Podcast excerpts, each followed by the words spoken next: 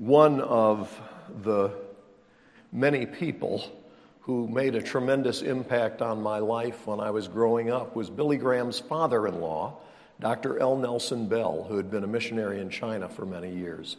He was a distinguished surgeon, and uh, he invested most of his life overseas.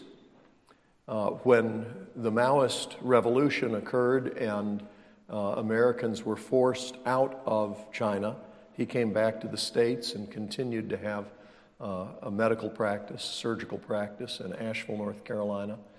And he continued to write and speak in ways that impacted many lives. I was privileged as a kid to skip the, the uh, children's Sunday school class in my teens and go hang out in the kind of the senior adult Sunday school class where he taught. And I would just sit Sunday after Sunday to hear him because he was such a faithful proclaimer of God's word and a wonderful teacher of the Bible. But um, one of the things that he emphasized and that I've seen played out in many situations across the years is in order to receive the good news, first you have to receive the bad news. He was a surgeon.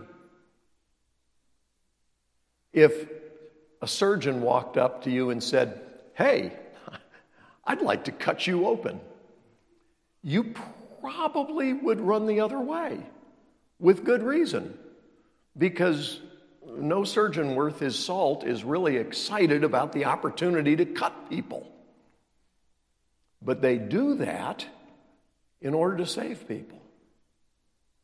And so, in order to be willing to appreciate the surgeon, you've got to know you have a problem.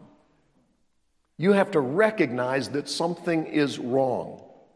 I want us to look at two examples of apostolic preaching this morning. The first is in Acts chapter 2. Acts chapter 2, beginning in verse 22. I'm going to read verses 22 through 24 and then skip down to verse 32 through 41. This is God's word. Men of Israel, listen to this.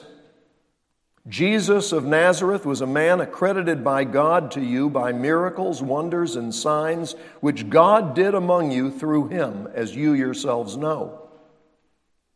This man was handed over to you by God's set purpose and foreknowledge, and you, with the help of wicked men, put him to death by nailing him to the cross.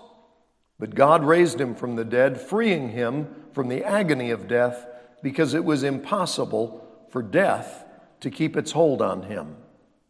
God has raised this Jesus to life, and we are all witnesses of the fact.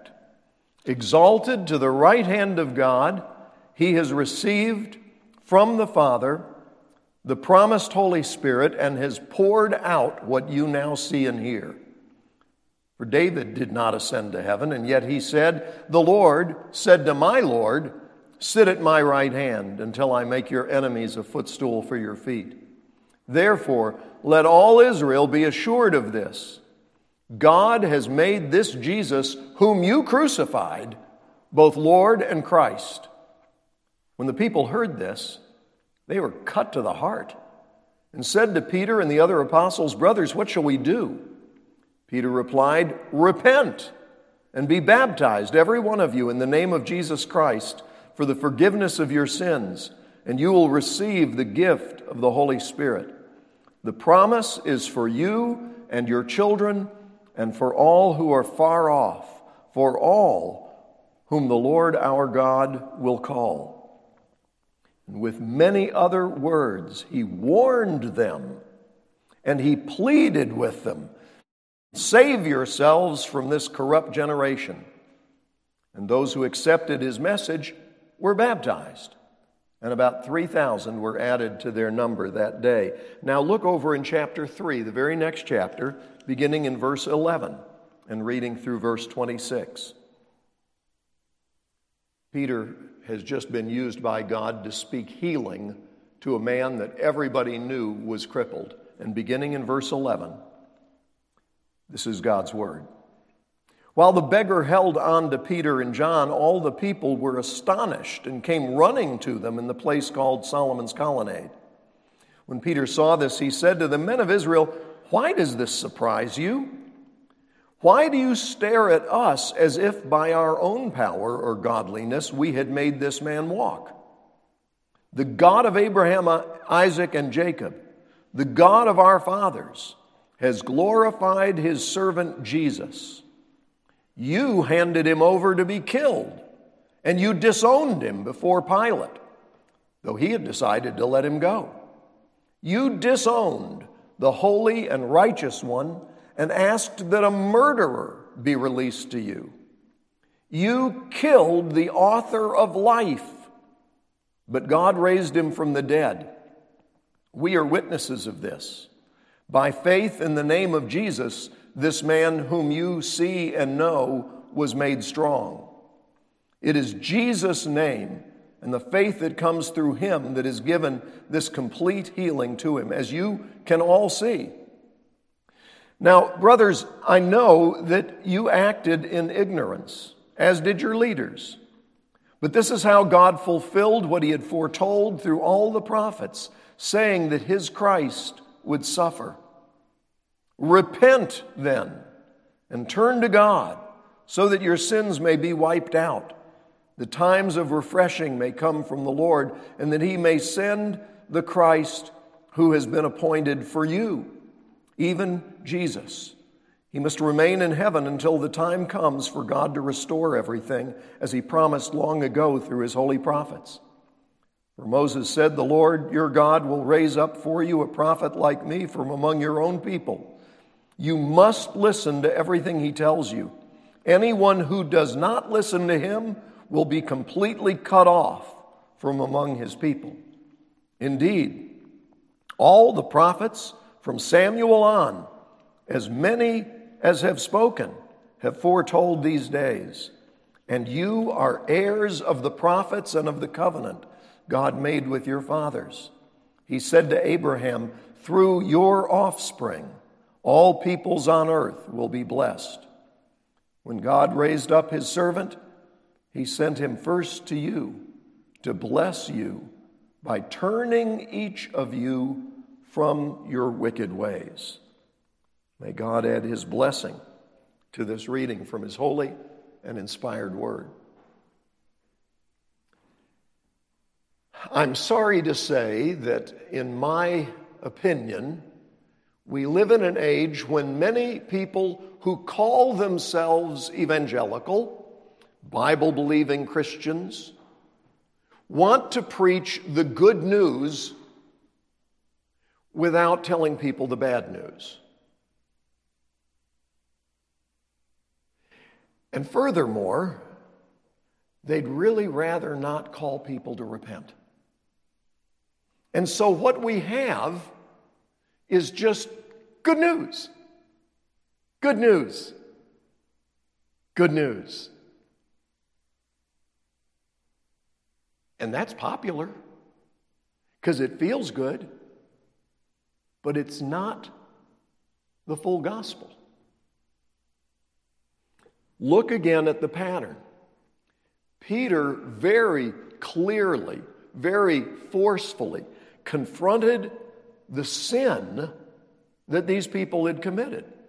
He didn't just talk to them about, and I know we've all failed in various ways. He said, You killed the Messiah. You killed him. You saw the miracles he did. You saw the healings. You experienced miracles among you. And yet, you killed him. When Pilate was ready to let him go, you demanded his crucifixion. Peter, I think you need to tone it down. I mean, I know it's what you're saying is true, but many people are going to find that upsetting. These people found it upsetting. But instead of getting angry at Peter, they were convicted by the Holy Spirit. And they said, What do we need to do?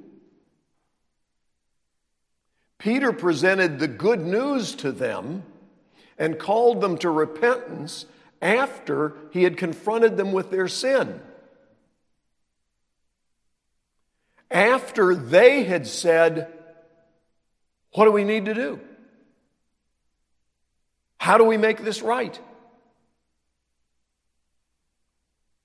You and I, if we love people, have to be willing when the Holy Spirit tells us to, to confront people with their sin. Now, I will tell you,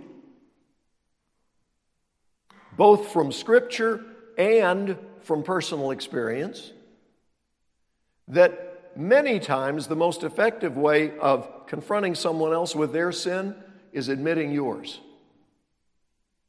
Does that make sense?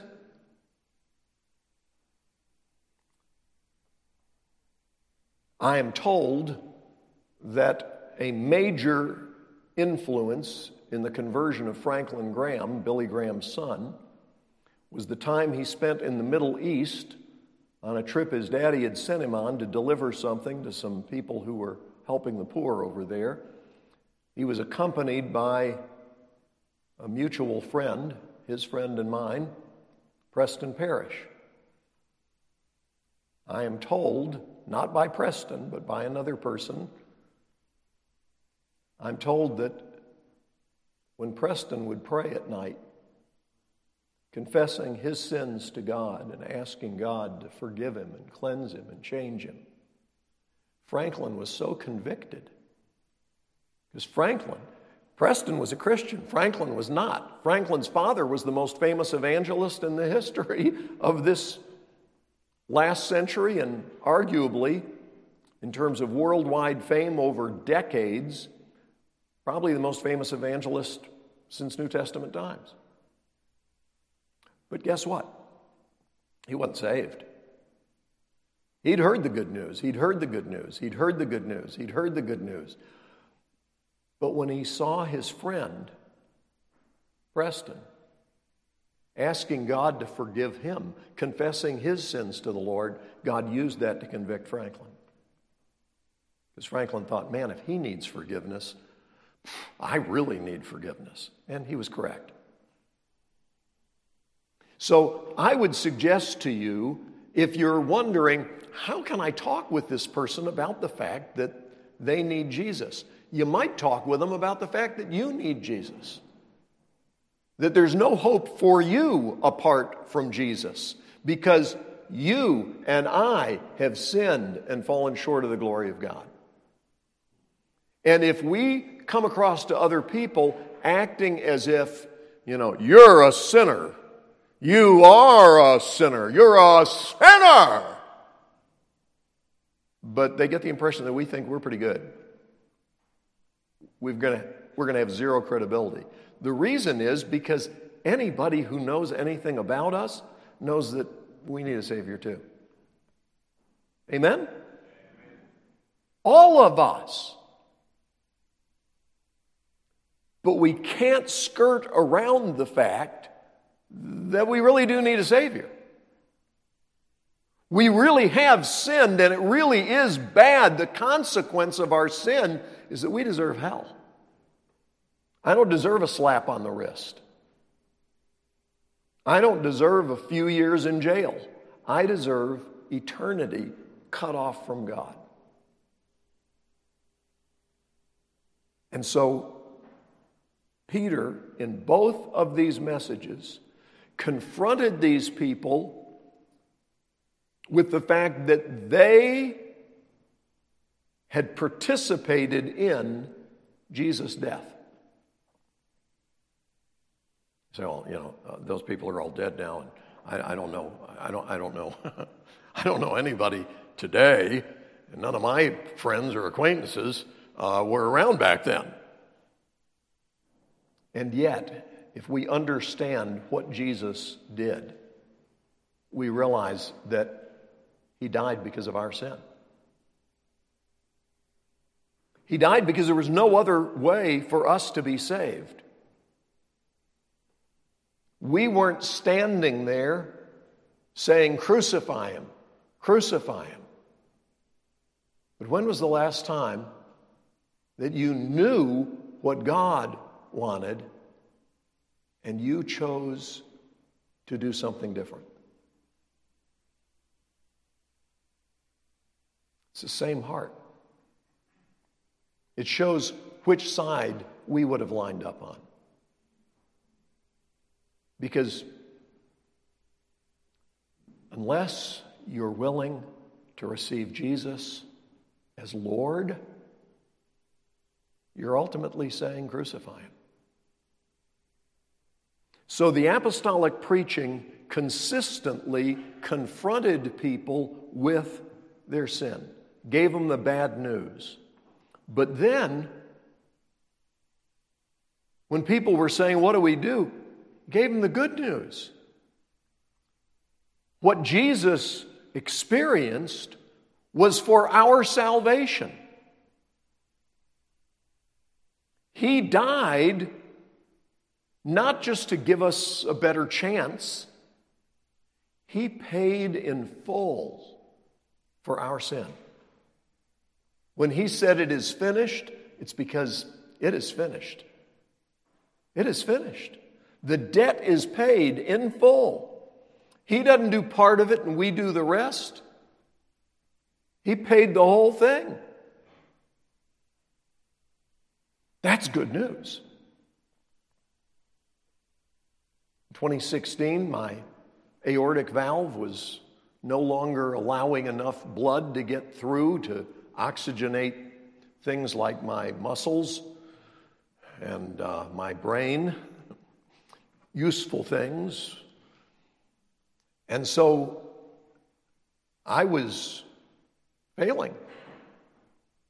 And the doctor said, We can fix that. And so I let him cut me open while I was asleep. He cut me open.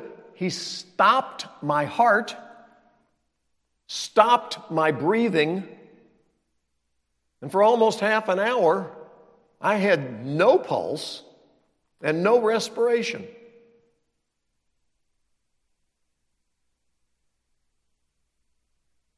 While he worked on me. And then they restarted things. And the heart didn't start correctly. so they had to start it again. The second time was a charm. I'm so glad because you know, sometimes it just doesn't want to restart. I knew going into that surgery that I might wake up in heaven. And I said, Oh, no, please don't let that happen. No, I didn't pray that. I said, Lord, I trust you. Whatever you do is best. And I woke up in the recovery room at Emory.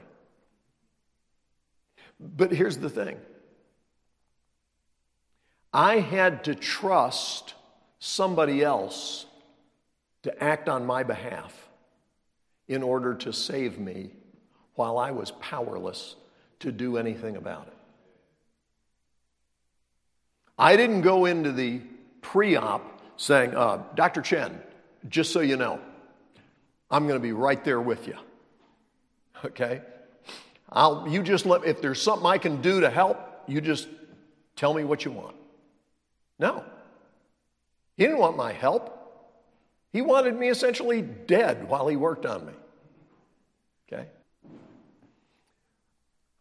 He didn't need my help. You understand? God doesn't need your help to save you. If you think, well, God does this part, I'm going to do the rest, you have not understood what it is to be saved. But let me tell you what happens when you're saved. You start obeying God.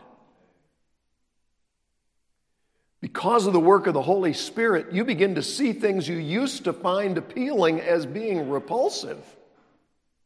Why? Because they're repulsive to God. In both these passages, the apostolic preaching could not be more clear or emphatic. Repent. Repent.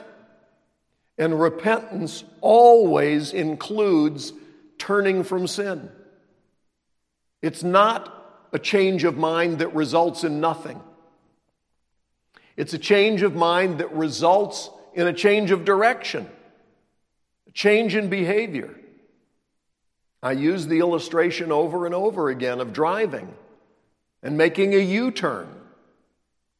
If you're driving and you recognize, I'm going the wrong way, and you just keep going that way, you have not repented. Repentance means you realize you're going the wrong way, and so you turn around and go in the right way. Sadly, some people are just doing donuts in the road. That's not repentance either. Okay? Repent. If we fail to call people to repentance, we're not really giving the good news. Because Jesus didn't die simply so that we could be forgiven, He died so that we could be made new. So that having been forgiven, our lives would be transformed. In fact, the Bible says He came to destroy the works of the devil. How seriously does God take sin? Look at the cross. How much does God hate sin? Look at the cross. And yet, why does God hate sin?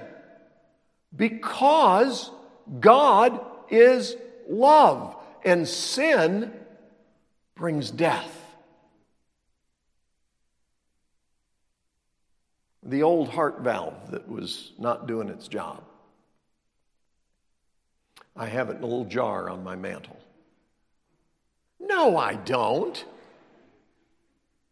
I never, he didn't show it to me after the surgery. Hey, this was it. See, see right here? This is what was wrong. I don't need that old thing. You understand? I do know people who've kept body parts after surgery, and I, I think that's crazy. All right?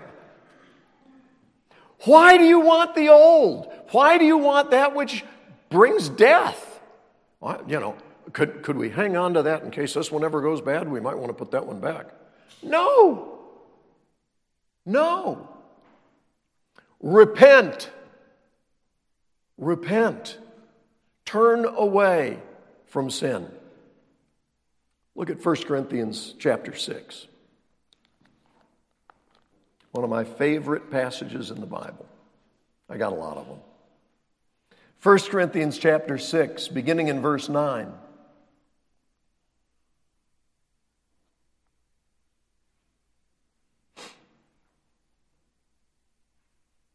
This is God's word.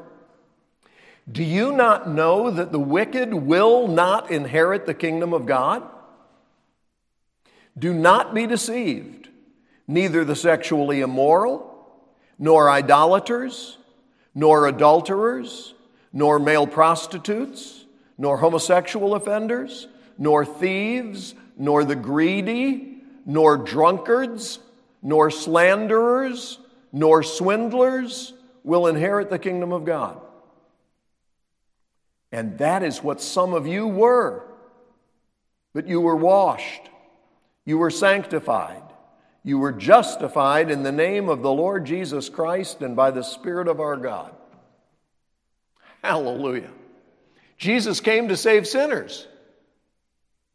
So if you decide you're going to just attach yourself to some sin, and that's your identity now, and people need to love you the way you are,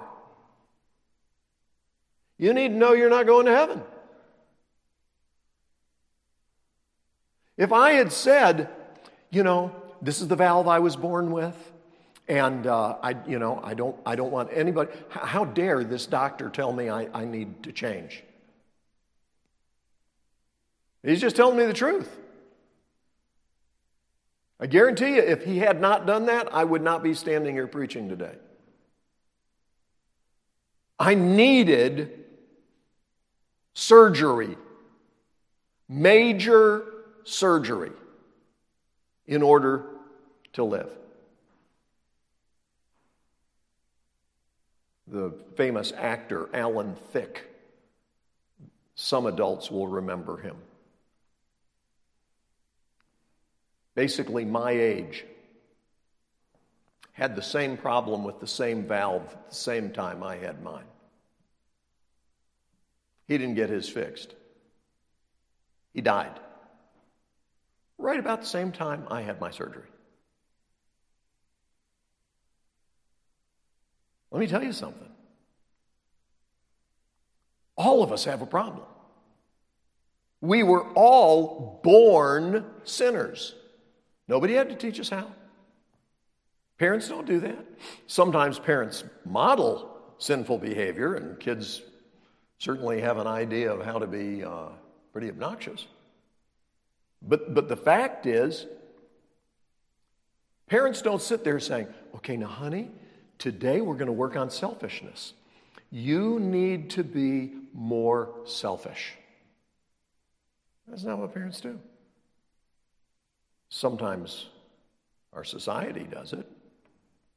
It was I heard a message yesterday from a guy, it was a commencement address at a university in Ohio, and the speaker gave 10 lies that our society tells us and that are especially popular in commencement addresses. The first lie was you can be anything you want to be. Now, educators in America have been saying that to children for generations, and it's never been true. But sadly, we now seem to have a generation that actually believed it. You can be anything you want to be. No, you can't. No, you can't. Okay? I wanted to be six four. I did. I'm not. But I wanted to be. I thought it'd be great. God said, not the plan.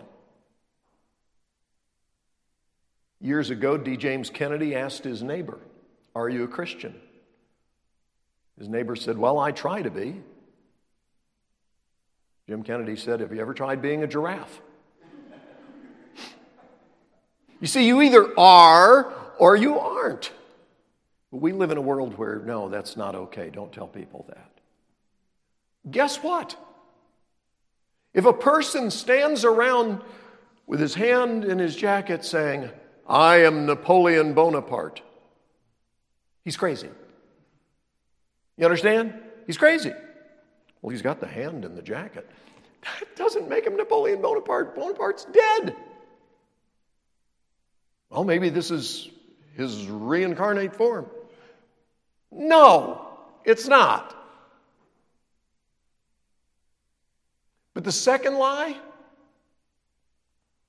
he pointed out was the theme song of a children's television show in the 1970s. Very popular children's television show called The Electric Company.